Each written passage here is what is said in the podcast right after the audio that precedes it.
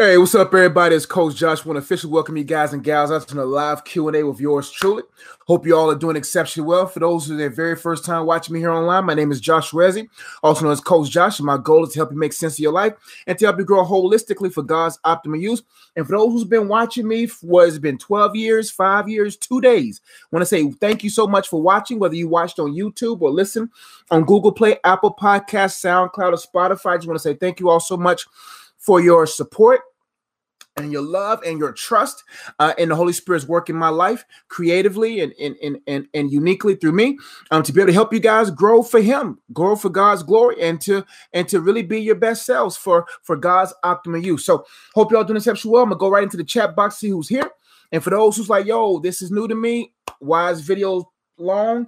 If you want to know where all the answers to each questions are, you can go to my comment section below. You'll see the timestamps as well as links for you to better get involved with everything that I have to offer and do through what I do here. Christine, what's going on? Info Me ASAP, what's going on? Queen Keisha, what's going on? What's up, family? Jennifer Gilman, hey, what's going on? Rosella, hey, hey, hey. Christine, wow, I've never been first. Hope you're well. I'm always well. Because of the well that's in me. Ooh, that'll preach. Well, thank you so much for watching. What's good, Coach? What's up, Queen Keisha? Tierra Lewis, what's up? Lavita Midoka, what's going on? Estella, what's going on? Let's scroll down. Good evening, Coach. Good evening, you too. All right, good question. First question, Jennifer says, how to really trust God?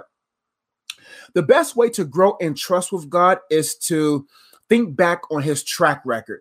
My trust and faith in God has grown significantly over the years when I found myself in significant situations.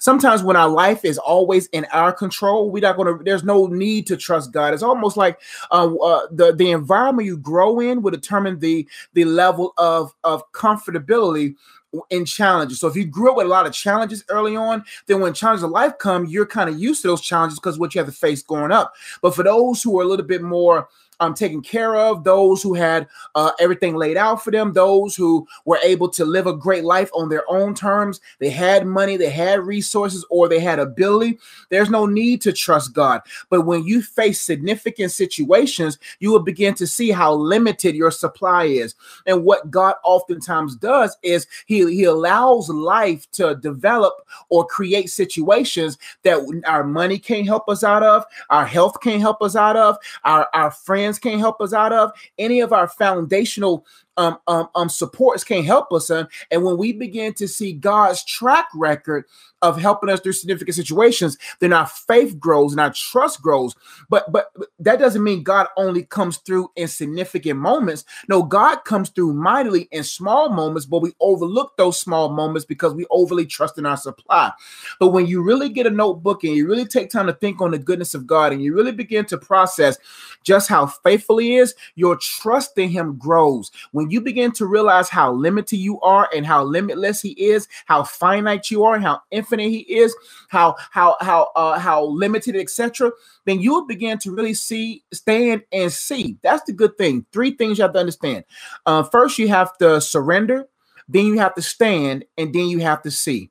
Surrender means, hey, God, I realize through revelation, through whatever, that I am no good on my own, that I'm unable to do any of these things without You. So I surrender my life to You. In my surrendering my life to You, I'm going to stand to see the salvation of the Lord, because God is oftentimes going to bring you to a place where all you can do is stand and see. Now, to make it even more clear to you on how to build your trust in God, number one, I want you to write down all your limits. And next thing I want you to do, beside those limits, I want you to write down the limitness of God, whether you're studying the attributes of God, etc. And then what I want you to do going forward is to write legibly. I had to get another L. Write legibly the track record of God, so that when you stand in troubling situations, then you will be able to know for a fact that God can bring you through. And some of those situations are going to come through afraid. Some of those situations are going to come through confident. But at the end of the day, God is very good at being God, and that's how you build your trust in God. You have to let go of, you have to realize just how limited your current trusts are, and watch and see over time. You'll see, wow, God really has brought me to places where I can only trust in Him. So that's my advice there. Look at God's track record.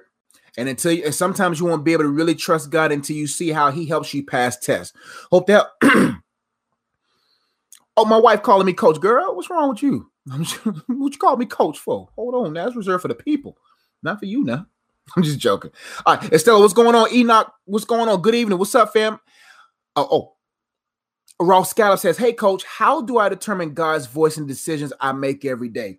The best way to become even more aware of God's leading through his Holy Spirit is to actually allow him to lead, or to be aware of his leading and acknowledge his leading and accept his leadership, right?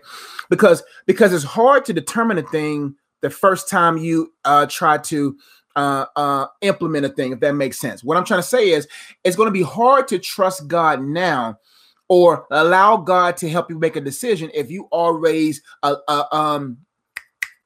made a decision. Now, what I told my sister the other day, she has a major decision coming up, and I told her God is always on the mark. He's always quick to help us when we desire to be in his will. If you desire to be in his will, he'll answer quickly. Now, I'm not sitting there saying that that's all the time, but 99.9% of the time, in my experience with God, when you genuinely repent of your control over your life and you deeply desire to be in the will of God, God will answer. Now, what I told her to do is before she went to bed, I told her to look up to heaven and say, God, I trust you. I cannot make this decision without you. I'm going to rest knowing that when I wake up this in the morning, you're going to have on my heart exactly what you want me to do. Because, Father, I desire to be in your will. And we'll see tomorrow, whatever she tells me. But that's the thing I do. You have to go in with repentance, saying, Father, I repent for doing things in my own will in the past.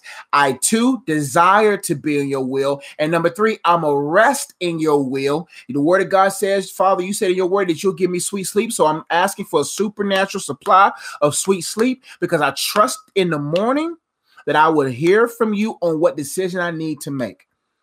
That is probably the best route for you to be able to start the process of setting yourself up to be still enough and trust God's will enough to be able to hear his decision making. Now, practically, how do I determine God's voice in decisions I make every day?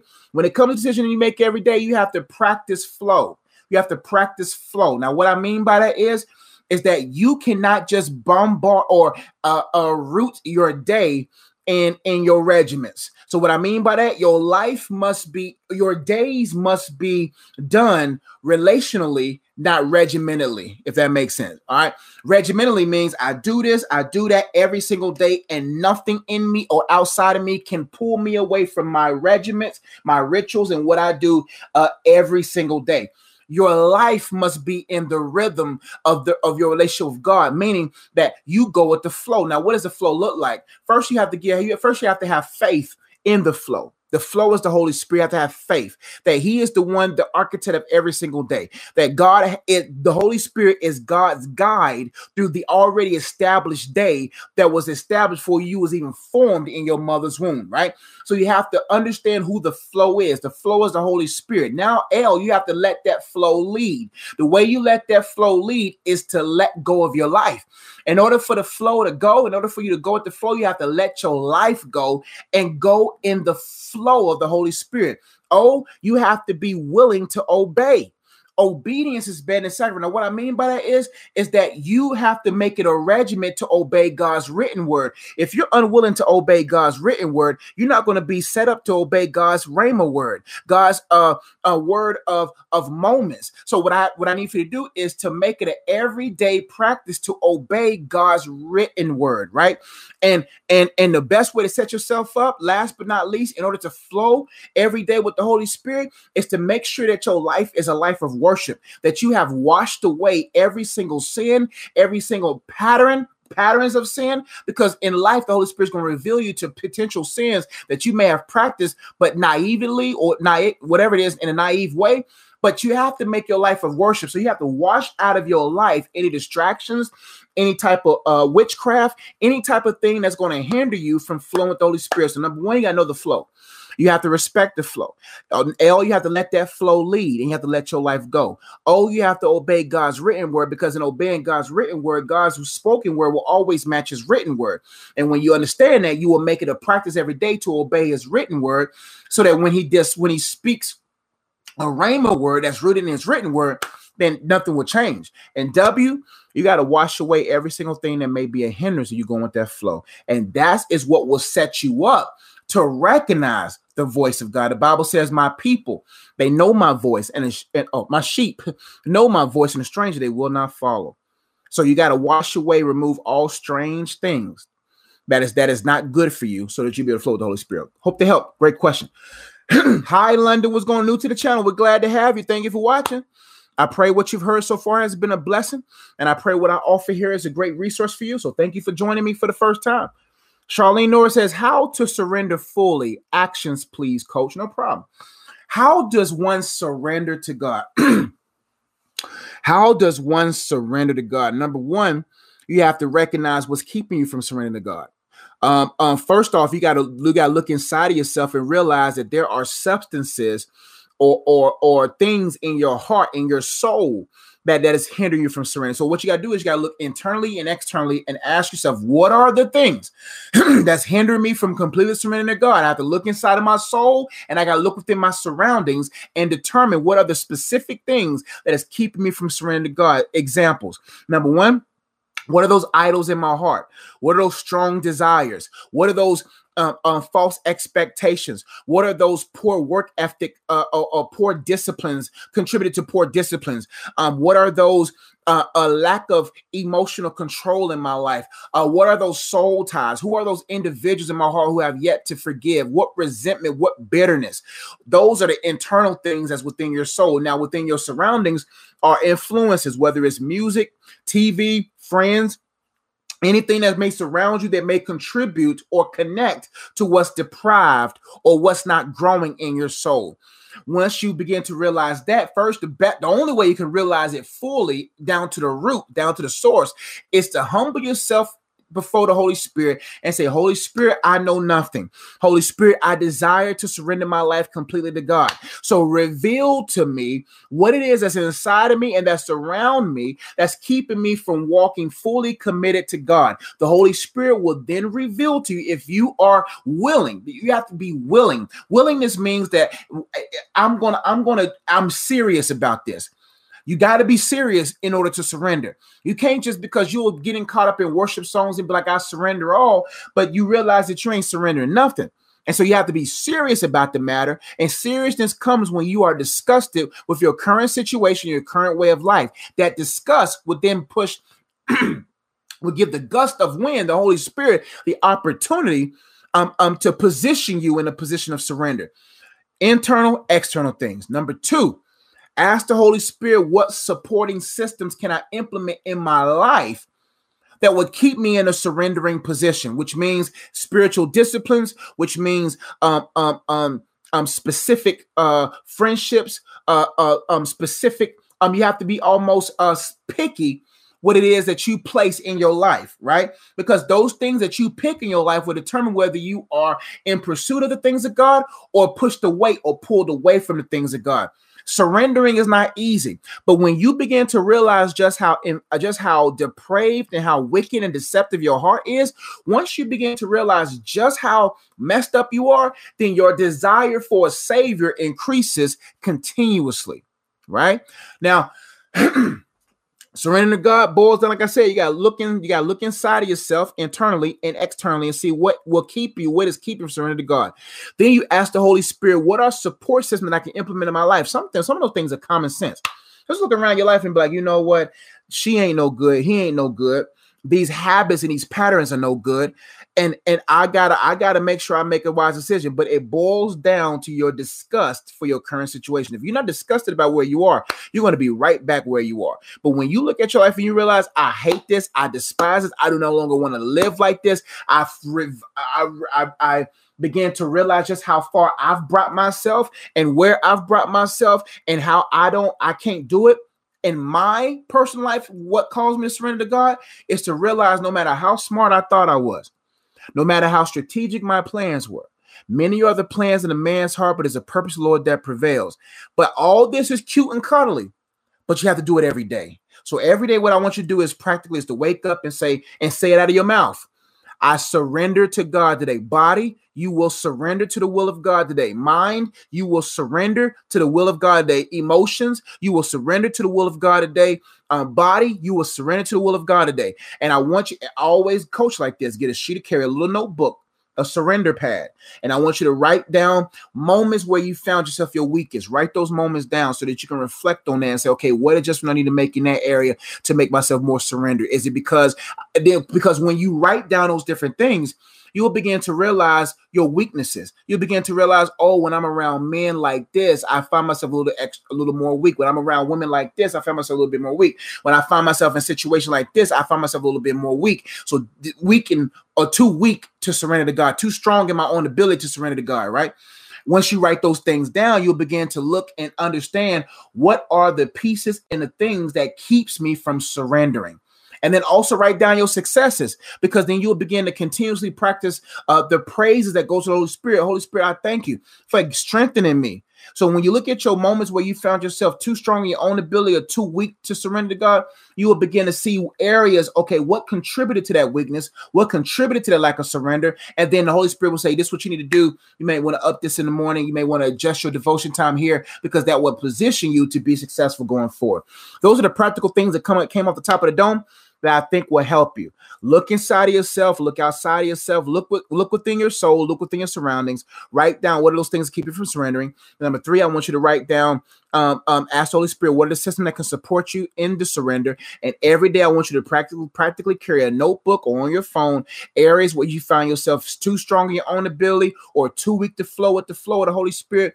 And then as you go with God, you're making adjustments. One thing I realized is that the more you walk with God, the more adjustments that you make. My chiropractor adjusting you, making sure that the flow within your nervous system and all those different systems allow the proper nutrients to go. That's what the Holy Spirit, he's like a spiritual chiropractor, helping you making the adjustments so the nutrients can flow to where they need to flow. Hope they help. Malene, what's going on? Hey, Charlene, what's going on? Did I skip your question? Did I skip anybody? No, I didn't skip anybody. My two cents, good evening, y'all go ahead and speak to everyone. Thank you for being so kind. The Finest Arts, hey, Coach Joshua. Well, you gave my full blessing. He or she was like, nah, I ain't calling him Coach Josh. I'm gonna give him Joshua. Sometimes you gotta get that you in there. Josh is cool, but when you get that you in there, you get the full blessing of the name. You know what I'm saying? I don't want to be the one. I want to be the one who saves. You know what I'm saying? Help saves. You know, Josh might just be the one. You may be the one that saves. See what I'm saying? I don't want to be the one. I'll be the one that helps to save those. You know what I'm saying? Hey, Coach Joshua, I'm stuck in a relationship, whereas every time I try to end it, the other gets suicidal. That's control. Let me tell you something about suicide. I don't even want to say that word here on YouTube. Let me tell you about people who talk. Either you're going to do it or you're not going to do it. You see what I'm saying? If you talk it more than whatever, it's a manipulative control technique to try to make you stay with them. And that's not real love. You don't want nobody that gets in that type of frame of mind to keep your relationship. You know what I'm saying? So it's a gimmick. And even if they do go through with it, that's their fault. You know what I'm saying? You are not Jesus. You can't save them. You cannot be imprisoned by their lack of emotional control. You can't be imprisoned by the lack of the spiritual flow in their life. And so if they really about their life, that ain't your fault. And if they do go through with it, they don't got nothing to do with you. And I know that sounds harsh, but you got to be set free from that. You know what I'm saying? And so most people do that. If they do that, it is a manipulative control to try to keep you in relationship with them. So they know that you're a good-hearted person and they want you so badly that they will say whatever they got to say to convince you. So listen, you live your life, and if they want to do whatever it is, that's on them. But they don't got nothing to do with you and your emotions, because you ain't Jesus. You know what I'm saying? So what I would do is I would break up with them, because first off, you don't want nobody to utilize any type of manipulative control to keep you in relationship with them. So God will never have you stuck in a place. God always brings you through places. God will never have you stuck in a place. Right now, I'm not stuck in any place of my past. I'm not stuck in my present. I'm walking through the valley of the shadow of death. I'm walking with him in the cool of the day. I'm walking with him down the narrow way. You see what I'm saying? I'm not stuck at the gate. I'm not stuck in the valley, and I'm not stuck at the bottom of a mountain. So what I'm telling you is, anytime you feel stuck, that's some type of demonic control, some type of demonic soul test. So what you need to do is forgive yourself and look at yourself and realize, is there anything in me that desires to people please? Is there anything inside of me that is too empathetic and too sympathetic? Is there anything in me that is just too nice? And realize, what I want you to do is so that just in case something does happen to this person, it doesn't move your faith.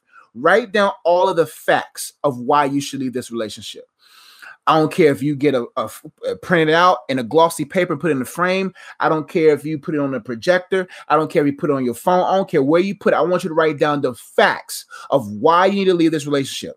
So no matter what happens to this person, your feelings won't be moved. I don't care what a person does outside of the flow of the Holy Spirit for my life, because nobody will control me. I will not let anyone control me, from my wife to my kids, to my mom, to a preacher, to a pastor. No one will control me. They're either going to go with the flow of the Holy Spirit, or they're going to be flowed out of my life.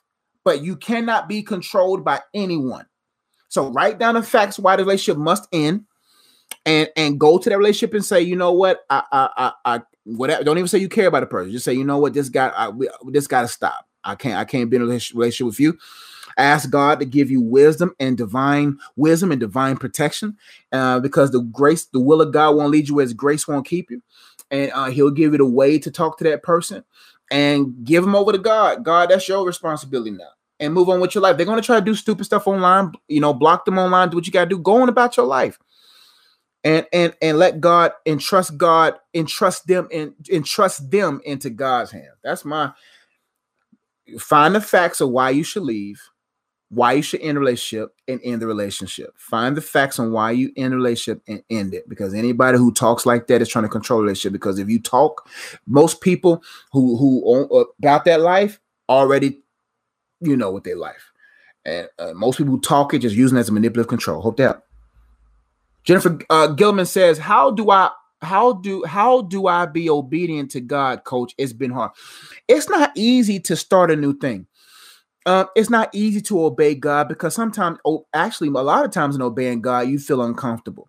You just uncomfortable because now you're being pruned away from your old patterns. You're being pruned away from your fallen personhood. You're being pruned away from multiple personalities that has been developed over throughout your formative years and influencers, right? And so in obeying God, we have to trust that he is the omniscient one. Omniscience means he's all-knowing, that the one who has the highest seat sees everything. God is the most high. It doesn't matter how lofty and how high other opinions and philosophies are. The Holy Spirit, the Father, the triune essence of the Godhead, is the most high. Therefore, he's the omniscient one, meaning that he knows everything from outside of you to the inside of you and beyond you. And so when you begin to understand the attributes of God and the realness of who he is, you will begin to let him lead, and obeying him is always beneficial. There's not been a time that I obeyed God and didn't reap fruit from it. There's not been a time that I obeyed God and left empty-handed. I'm telling you, every time you obey God, you get stuff. And what I mean by stuff, you don't do things to get stuff, but it's the nature of the business. Like I give this example all the time. When my nieces and nephews love to ride with Uncle Josh, because in fellowship with Uncle Josh, it's guaranteed some chips, it's guaranteed some juice. Coming with the coat, coming with their Uncle Josh, they guarantee they always come to the house. Whether it's donuts, whether it's chips, whether it's drink, because I'm teaching them, no matter who, when you're in fellowship with God, you always leave with something in your hands. And so what I'm trying to say is that when you obey God and you flow with God, you always want to have a bag of chips and some juice. You see what I'm saying? Not the name. I never give my niece and nephew the knockoff. I give them the name brand stuff. Because there ain't no poverty mindset around here. You want that? That's what you get. You want the juice? That's what you get. You see what I'm saying? And I think the more you realize in fellowshipping genuinely. Don't get me wrong. Don't be just doing stuff for God and just begin stuff. But I'm saying that's what naturally happens when you genuinely obey God. You never come out empty-handed obeying God. And that has to be engraved in your mind so that you'll be willingly to obey. Jesus told Peter, he was like, man, go ahead and drop that net right there, player. Peter was like, man, yo, Gio, real talk, man. We've been out here all day, bro. We've been out here all day getting these fish. Trying to get these fish, and no fish came. Jesus was like, yo, my man, just dip the net right there. Just drop the net over the side of the boat. And what happened when he obeyed God? He had to get other boats to help him get the fish. See what I'm saying? When you obey God, you catch fish. When you obey God, not just one fish, you needed help to carry the fish. I'm telling you, it always pays to do it God's way. It always pays to be genuinely in fellowship with him and genuinely desiring to obey. So that's my advice to you. It's going to be difficult because you're being pruned, you're being stripped away from your old way of thinking. And sometimes obeying God hurts in the beginning, but it becomes sweet at the end because you'll realize, because I tell you one thing, I'm so glad I obeyed God in a lot of different things that I did. Because if I didn't, oh man, where would my life be today? Hope to help. Queen Keisha says, thoughts on Christian dating apps and how to deny the flesh when it's jumping. Listen, man. Some people jump for joy. Some people jump off a cliff. Just because people are jumping doesn't mean they're jumping in safety, right? And so when it comes to dating Christian apps, you have to realize this. There's no need for it. God doesn't need your help with dating. God doesn't need the app. God doesn't need anything to help you in relationship. When people go to dating apps, they're basically telling God, I think you need some help. God, I'm going to help you with this. Not doing anything in regards to pursuing what you desire is proof that you trust God. The greatest dating app that I used was dating myself and dating God. When I dated God and got to know God and spent time with God, I began to develop my purpose. When I began to develop my purpose, I began to increase my person. You see what I'm saying? Because when I began to see how big my purpose is and how strong of a desire I had in my heart to help people grow holistic for God's helping use, and how deep the burden was for me to help people discover their purpose, man, I ain't had time thinking about no woman. Was there moments where I thought about my wife and what life would be like? Cool, yeah, but I had books to write. You see what I'm saying? See what I'm saying? This what got me focused. You see all this right here? Card games, books. What dating app gonna do? All that was done while I was single. And so when you realize, hey man, God's got that. Listen, where do you want your match made at? Do you want your match made here on earth, or you want your match made in heaven? See, there came a place in my life where I had to realize, ain't no way I'm gonna be able to do this for myself. I don't even know what I want. Back when what I have right now in a wife is not what I wanted when I was 22 or 23. As I grew in maturity, I realized what I want in a wife. You see what I'm saying? So God knows what's best for you. And people go on dating apps basically telling God, I think you need some help, God. God don't need your help. You need to help. In order to be of use, you got to be helpful. You got to say, okay, God, what am I supposed to do in my purpose? Because you know what these books do and these card games do and everything I do? They help support my marriage. Dating is a waste of time, man, outside of the will of God. And what I mean by the will of God, dating the one that God has determined for you. Right? You know what I'm saying? So deny the flesh is everybody makes things. That's marketing. Marketing, all marketing wants to do is get you in a door. People who overly market a thing, let me make it plain. People overly market a thing, that thing is probably not really that good, if that makes sense. Because if you got to spend a bunch of money to market it, then the product's not good for itself. Like, when was the last time you saw a Ferrari commercial?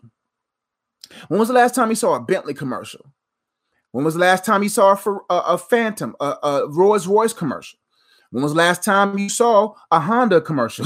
When was the last time you saw a Ford commercial? You see what I'm saying? The greater the quality, the no need to promote it. The greater the quality, no need to make it available. It speaks for itself. The more exclusive you are, the more valuable you are. The more you make yourself accessible and available, the more you cheapen your value, and you find yourself in a pool of people who are cheap themselves. See, I want to be the black label. I want to be behind the shelf. I want to be of high quality. That's why I don't make myself so easily available. People get mad at me because coach just don't want to go everywhere and do everything. No, I'm exclusive, baby. No, you just can't get this everywhere. I know my talent. I know my anointing. I know my gifting. And I know most people can't afford it. You see what I'm saying? So what I mean by that, I'm not talking about afford it in regards to money, but they can't afford it in mind, emotion. I realize I put myself amongst the people and made myself overly available and trusted myself to people until I realized most people can't handle this. And most people can't handle you. So make yourself more exclusive. Don't worry about the dating apps because people just want it. They just want to do whatever they want to do without God. And I just say, man, deny your flesh because it's pointless. What helps me deny my flesh is to think 3 moves ahead. Let me give you this practical gem. What helps me deny my flesh is to think 3 moves ahead of what my flesh wants. You always got to be 3 moves ahead of what your flesh desires. So what I do often is this. I think about, if I do this, what's the next thing? Even if I do this and don't get caught, what's the next thing of that? Even if I do it multiple times and still don't get caught, what's after that? The Bible says whatever's done in the dark will come out to the light. Bam, I'm done with that. I think 3 moves ahead of my flesh. Okay, I think about this. If I could really go get these donuts like this again, this is what's going to happen. So I'm always thinking 3 moves ahead of my flesh to cause my flesh to submit to the will of God, because most people, they don't even think even 1 step beyond. They're so consumed with what they want now, they don't even think 3 moves. They don't even think half a move ahead. You got to practice thinking 3 moves ahead. If I get on this dating app, who's on this dating app? A bunch of people that are desperate. Am I desperate? Bam. I don't want to look desperate. I don't want to be desperate. I'm not going to go on that dating app. God, I'm going to trust you. When you think beyond your flesh's current desires, you will see the will of God. Once you see the will of God, the next step beyond that is how you could be disciplined in the will of God and right back on the right track. That's my advice to you. A lot of things look like they jumping, but a lot of those people are jumping off of cliffs. So be very careful what looks jumping. Enoch says, Coach, is it bad to use the N-word as a black golly man myself? You might as well get rid of that word, man. It's just, I mean, come on, man. I know how it is. You know what I'm saying? Even me and my homeboy BD, we're working on that. You see what I'm saying? We're working on, well, we don't even say it much at all now. Like we really, I call him little man, you know what I'm saying? I call him jokes like that. I call him, I call him stuff like that. So, but the older you get, you start realizing, man, like, you know, it's not even beneficial anymore. And so what I would do is just think about, you know what do I want to be known for? How do I want to be perceived? Why am I saying this word? You know what I'm saying? It just got to a place where it got too corny. And when you become a husband and you start becoming entrepreneurial and you start pursuing your purpose, your language cleans up. The more you go deep into the things of God, the more you clean up certain things because a lot of things have been cleared out. When you begin to clean your life, things get cleared out, like certain vocabulary, certain words, and then you begin to say, you know what? It's no point even. I'm too grown to be saying that. You know what I'm saying? I don't remember last time I said it.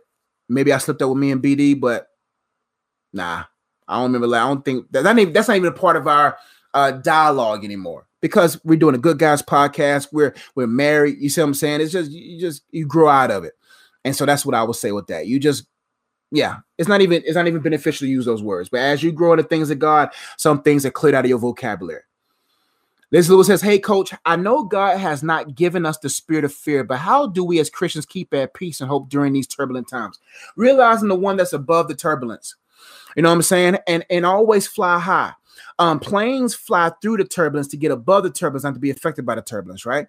And so you got to fly above the world's fear. You have to fly above the world's sphere of fear, right? And that's just what it is. But practically, how do you overcome? Like right now, Coach ain't scared.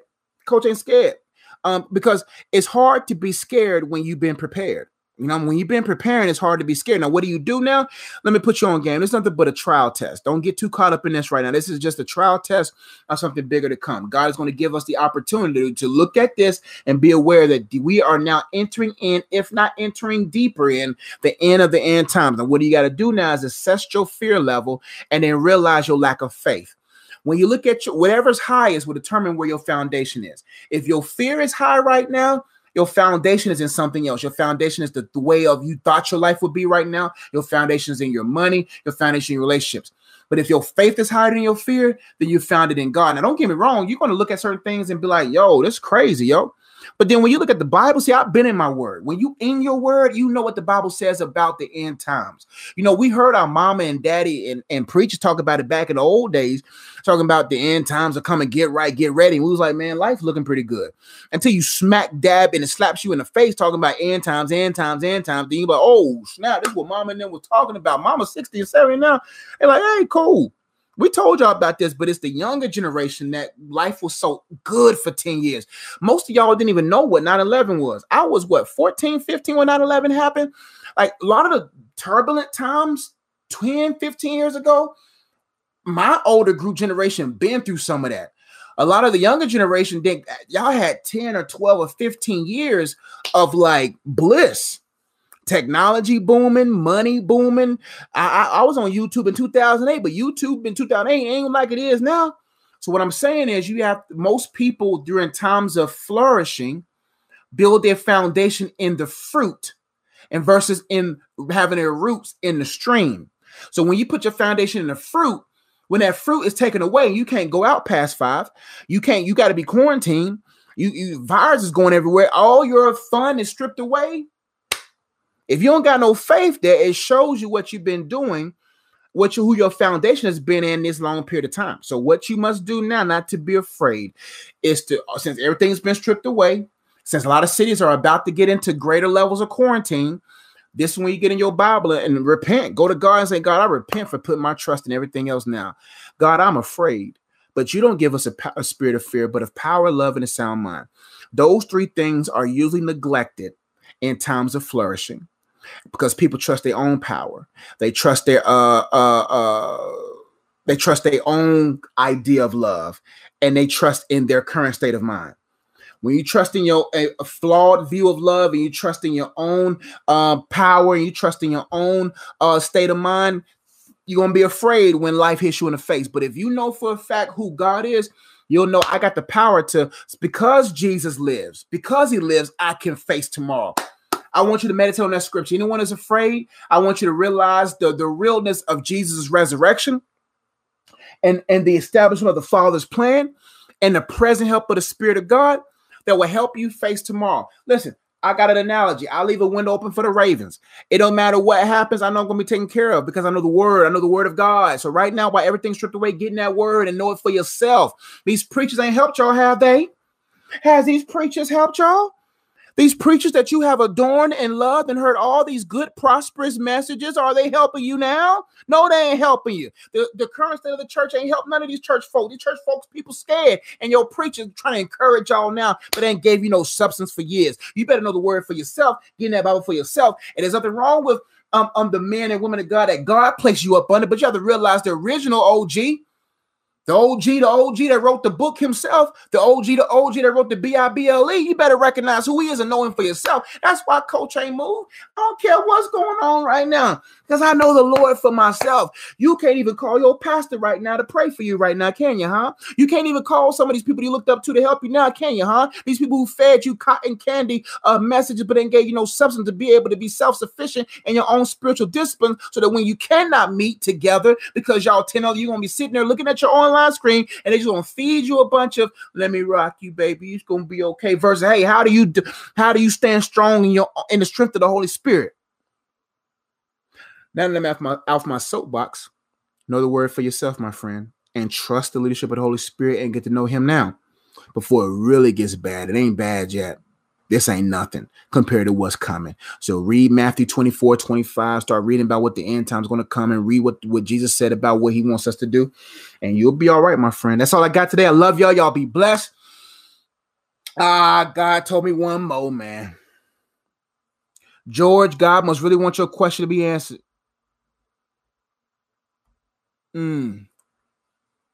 He must really want your question to be answered. I know every part of the Bible is important, but I read some parts and I get frustrated when I don't understand.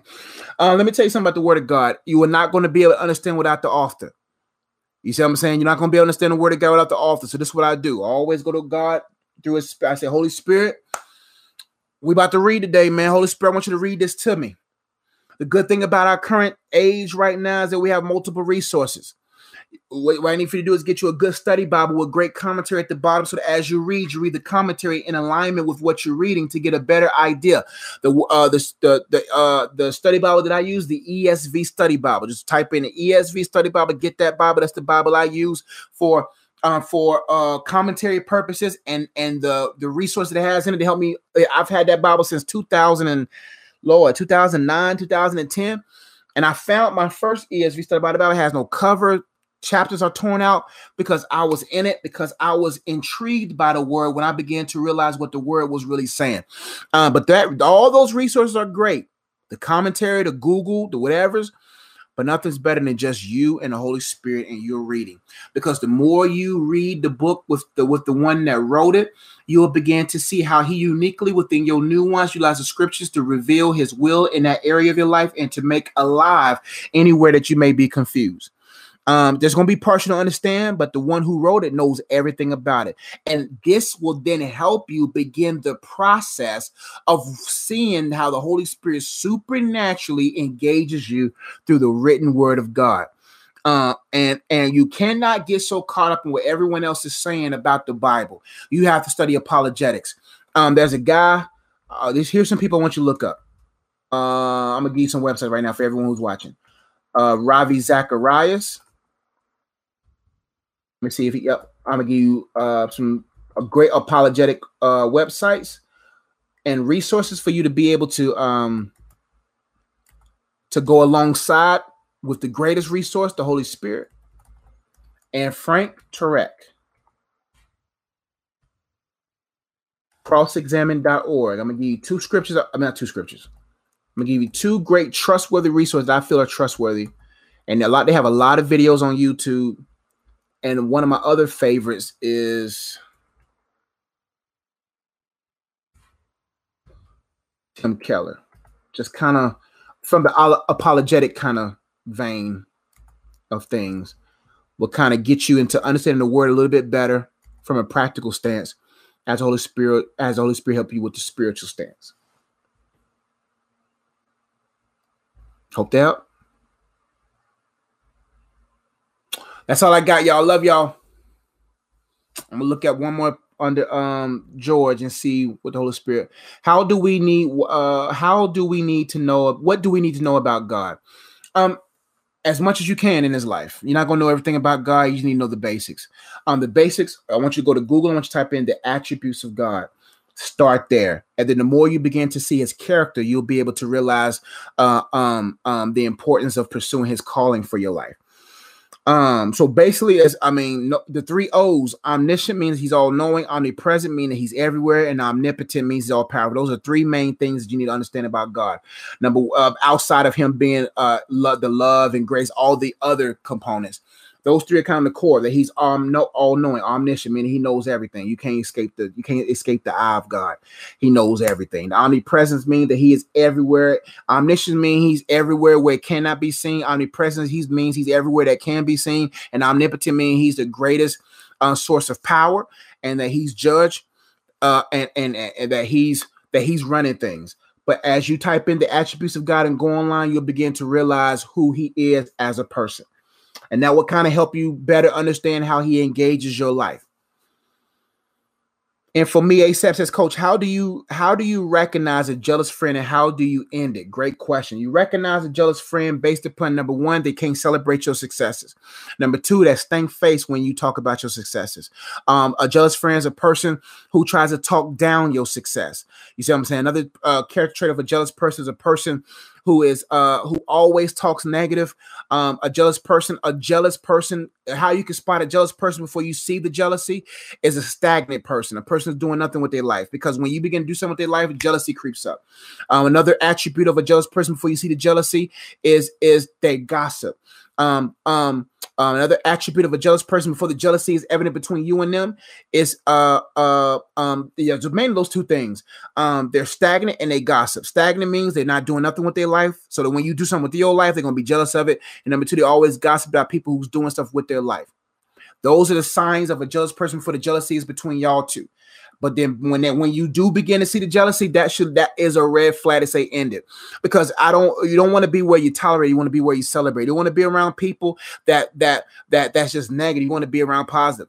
And so what I realize in life is that you're going to lose a lot of friends. And I do the little air quotes for a reason, because we don't even know what a true friend is. If you look at the word friend, you see two things: fry and end. Real friends will sit in the fire with you till the end.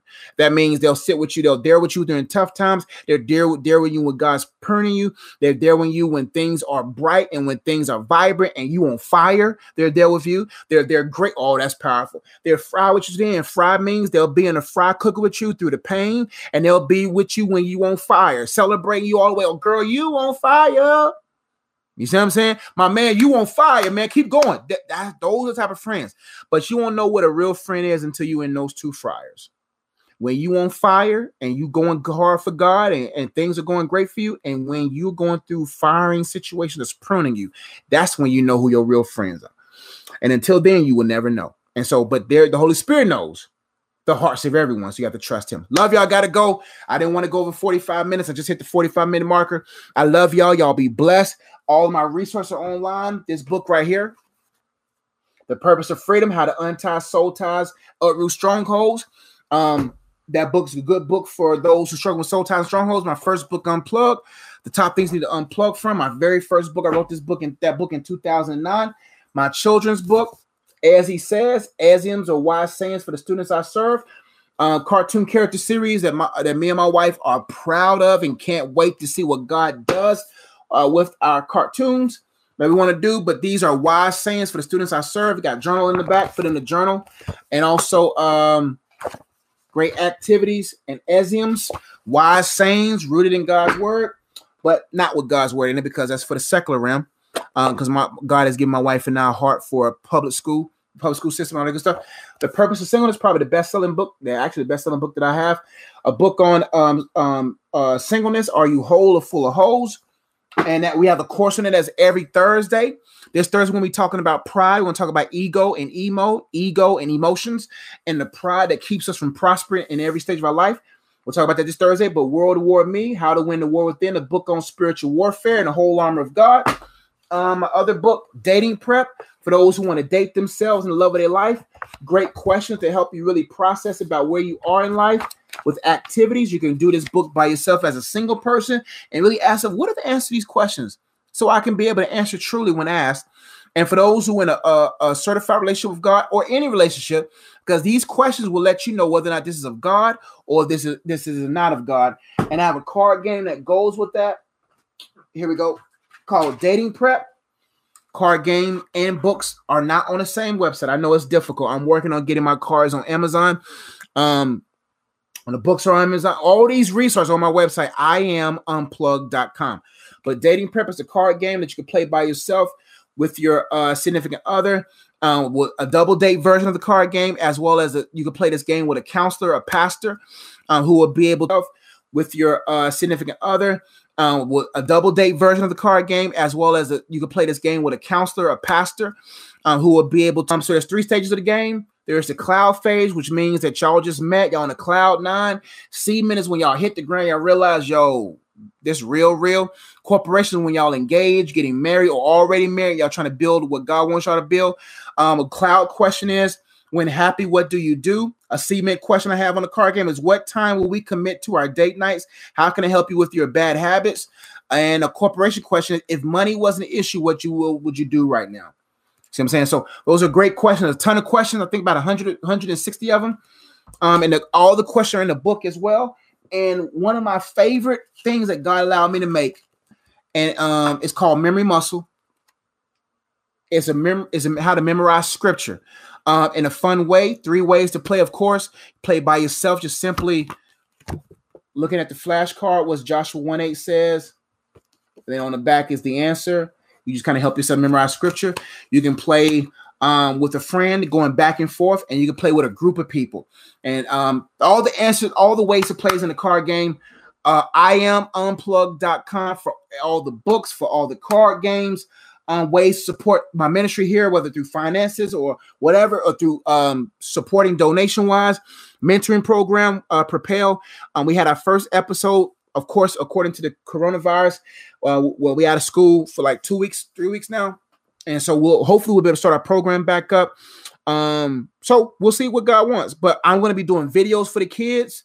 So go to all that stuff's on my website, the Mr. Ezzy channel, all that good stuff. IAmUnplugged.com. I love y'all. Ways to support, ways to get involved, ways to whatever, all on my website, IAmUnplugged.com. I'll write it right here because a lot of people kind of ask about that. I am unplugged, and I'm proud of this website. I know I'm working on my website developing skills, but I'm kind of proud of this one. I am unplugged.com. Love y'all. Y'all be blessed. Y'all talking at the bottom. I'm gonna start looking at the bottom again because y'all be saying stuff at the bottom. That kind of grabs me. All right, gotta go. Love y'all. Y'all be blessed. See y'all next time. Peace.